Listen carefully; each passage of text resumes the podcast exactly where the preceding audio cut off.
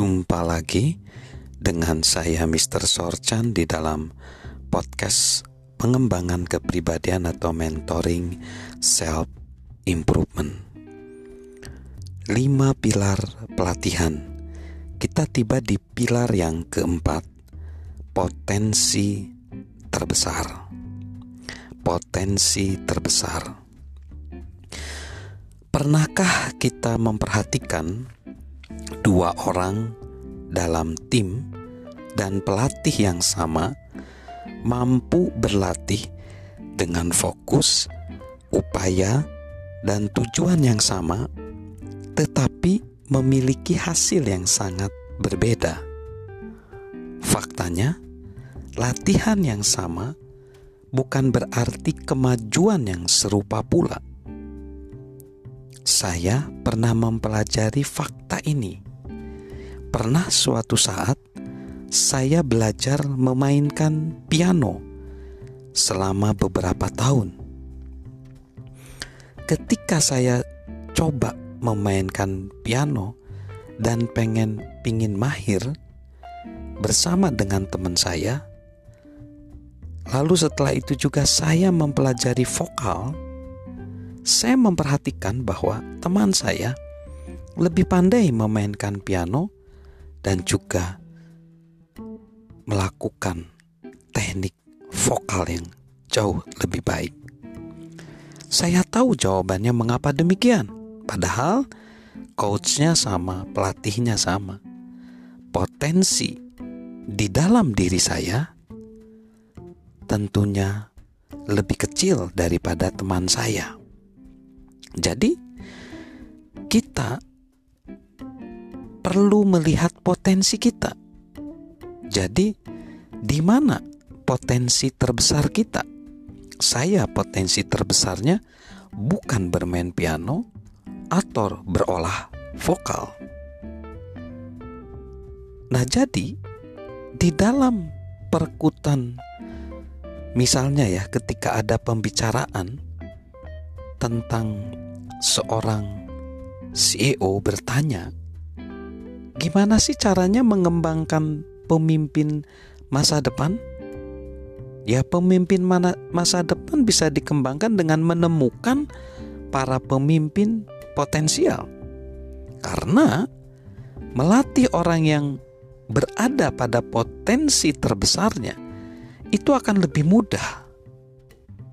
Makanya kita perlu mengajukan kepada diri kita sendiri atau kepada seseorang mengenai potensinya Apakah dirinya mampu?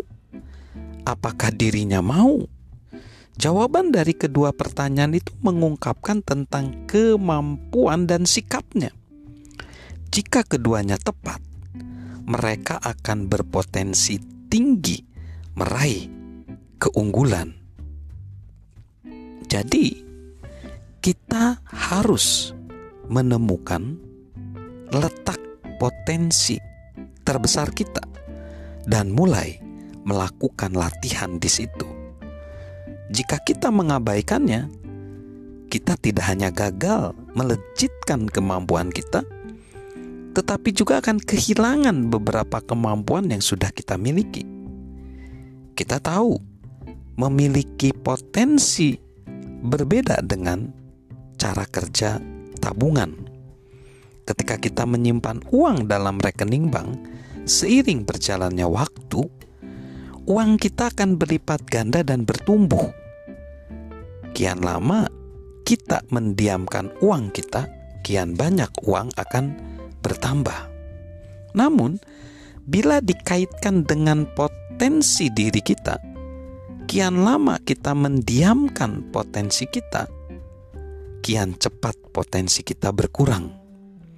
Jika tidak dikembangkan, talenta kita akan sia-sia.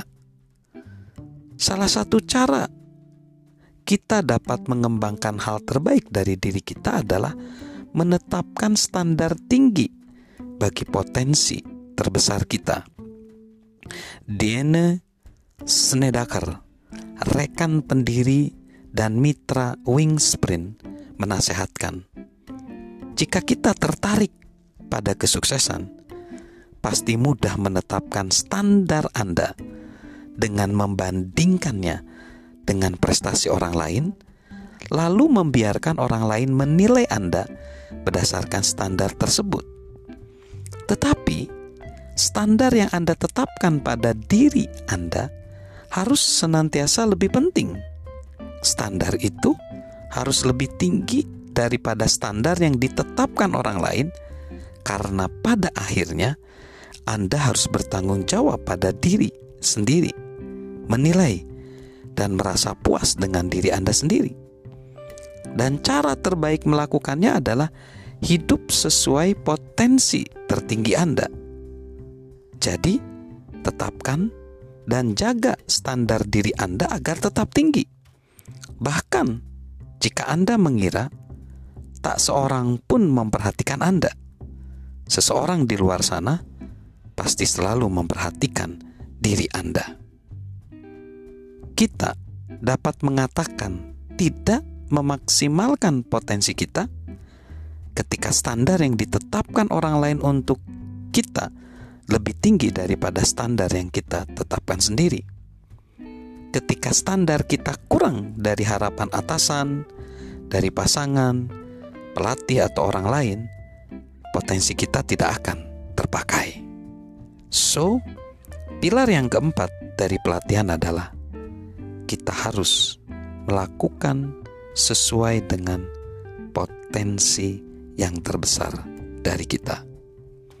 Salam untuk melakukan pelatihan, pelatihan yang menggerakkan talenta dari saya, Mr. Sorjan.